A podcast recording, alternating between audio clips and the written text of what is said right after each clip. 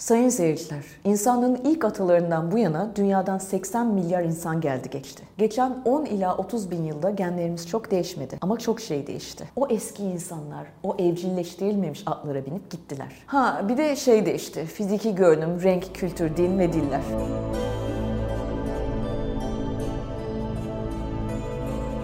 Günümüzden 12.900 yıl önce büyük ihtimalle yine dünyaya musallat olan ve her programda bir şekilde gündeme getirdiğimiz gök taşlarından dolayı son buzul çağı sona erdi ve hayat gerçek anlamda değişmeye başladı. Holosen dönemi denilen yaklaşık 10 bin yıl önce başlayan dönemde dünyada bir devrim oldu. İklimsel olarak keskin inişler ve çıkışlar yaşandı. Mesela bugünkü meşhur Akdeniz akşamları o zaman ortaya çıktı. Hayır, o şarkıdan bahsetmiyoruz. İklimden bahsediyoruz. İklim değişiklikleriyle birlikte yaşama tarzı da değişti. İnsanlar avcı toplayıcılıktan yerleşik düzene geçmeye başladılar. Bu sürece Neolitik devrim ya da tarım devrimi diyebiliriz. Her yerden Darwin'i çıkartıyorsun demeyin lütfen ama ne yapayım? Charles Darwin'in evrim teorisi bu konuda çok önemli bir şey söylemiş. Bizleri insanların belki tesadüfi bir şekilde yemek yaptıktan sonra saçtıkları tohumların filizlenmesiyle tarım toplumuna geçtiğimizi öne sürmüştür. Sonuçta dünyanın altı bölgesinde avcı toplayıcı toplumlar topraklardan tarıma geçildiği biliniyor. Kimi arkeologlar bunun Anadolu topraklarında gerçekleştiğini öne sürüyor. Hatta daha spesifik olayım. İlk buğdayın Göbekli Tepe'nin 50 kilometre ötesinde bir yerde evcilleştirildiği keşfedildi. O zaman şimdi bu değişimlere Atiye'deki Erhan sağ olsun hepimizin bir başka gözle bakmaya başladığı Göbekli Tepe'den başlayalım mı? Burada olma amacım e, arkeolojik eserleri e, incelemek, analiz etmek. Yoksa gizem çözmek değil. Evet, Göbekli Tepe'den başlayalım diyorum. Çünkü burası bir Netflix dizisi mekanı olmanın yanında aynı zamanda insanlık tarihiyle ilgili bilinen tüm ezberleri bozdurmuş, binlerce kitap ve makaleyi çöpe attırmış bir yer. Uygarlıkların kurucuları olarak bilinen Sümerlerden bile eskiye yaklaşık 7000 yıl öncesine dayanıyor. Öyle ki Sümerlerden 7000 yıl öncesi demek insanlığın daha ok ve mızrakların ucuna keskin taşlar bağlamaya bile yeni öğrendiği bir çağ demek. O zaman buradaki bu inanılmaz inanılmaz yapılar nasıl inşa edilebilmiş? İşte tam da burada Göbekli Tepe tüm bilim insanlarına diyor ki alın bu soru işaretini ne yaparsanız yapın diyor. Bu arada bu soru işaretleriyle daha çok işimiz olacak. O yüzden videoyu izlerken kanalımıza abone olmayı, beğenmeyi ve yorum bırakmayı da unutmayın lütfen. Tüm abonelere teşekkür edeyim.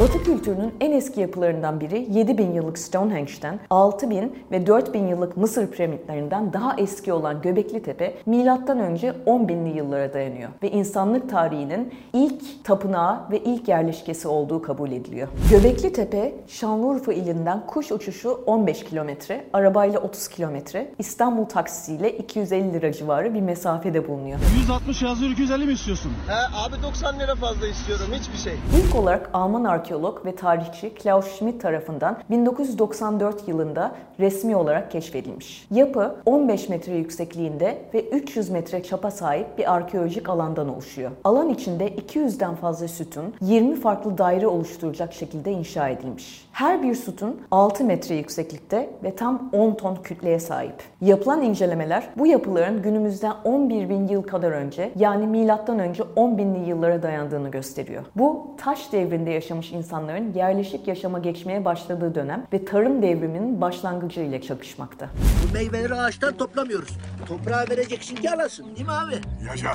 Kazı başkanlığını yürüten ve 2014 yılında yaşamını yitiren Profesör Doktor Klaus Schmidt şöyle diyor. Cilalı taş devrinde yaşamış insanların yabani sığır, akrep, tilki, yılan, aslan, yaban eşeği, yaban ördeği ve yabani bitki kabartmalarını incelediğimizde hayvanlarını evcilleştiremedikleri sonucuna ulaştık. Ayrıca dikili taşların yani stellerin üzerindeki resimler ve kabartmalar o dönemde yaşamış olan insanların sanatları hakkında bizlere fikir veriyor. Buradaki tapınak dünyanın bilinen en büyük tapınağı olma özelliğini taşıyor. Göbekli Tepe'deki hayvan kalıntılarına bakınca Neolitik Göbekli Tepelilerin tapınaklarında ziyafetler ve ayinler düzenleyip dağıldıklarını görüyoruz.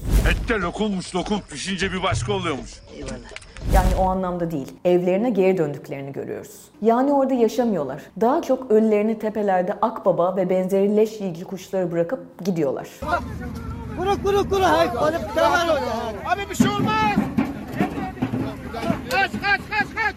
Tarım devrimiyle birlikte belki hayatlarında ilk kez ihtiyaçlarından çok gıdaya sahip oluyorlar. Ekmek derdi bitince dev taşları taşıma ve ritüel yapma lüksleri de doğmuş oluyor. Radyokarbon bulgularından yola çıkarak Göbekli Tepe'de ıslah edilmiş bitki ve hayvan bulunmadığı için tarım ve hayvancılığı burada yapmadıkları ancak tapınma yeri olarak kullanıldığı düşünülmekteydi. O yüzden de Schmidt buraya tepedeki katedral adını vermişti. Schmidt'ten sonra kazıları devralan Lee Clare yönetimindeki Alman Arkeoloji Enstitüsü ekibi devasa anıtsal yapıların birkaç metre altında sabit yerleşim alanları buldu. Ki bu da tarih öncesinin yeniden yazılması anlamına geliyor. Çünkü artık Göbekli Tepe'nin Schmidt zamanındaki gibi izole bir tapınak olmadığı, merkezde büyük bir yerleşkenin olduğu ortaya çıkmış vaziyette. Bu Neolitik köyde su toplamak için sarnıç, yulaf lapası ve bira yapımı için binlerce öğütme aleti bulundu. Clare bu yüzden de alan hakkındaki tüm anlayışın değiştiğini söylüyor. Ama Klaus amcamızın hakkını yemeyelim.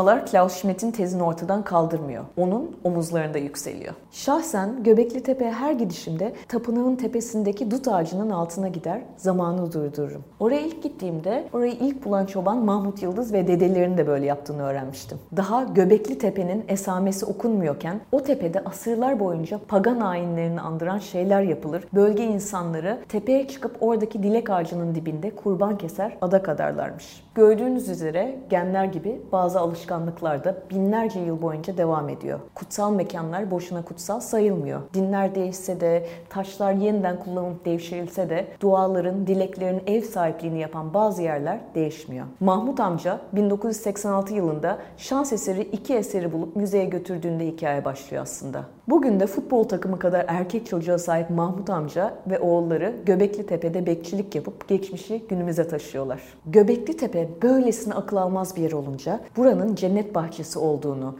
kutsal kasenin buraya gömüldüğünü, Hazreti İbrahim'in tapınağının olduğunu, Sirius'a tapmak için inşa edildiğini, Stonehenge ile benzer bir inanç olduğunu söyleyen bir dolu arkeolog, tarihçi ve astronom olması kaçınılmaz tabii. Sümerlerden kaldığını savunanlar da çıktı. Fakat Sümer teorisi yapılan tarihlemeyle tabii ki uyuşmuyor.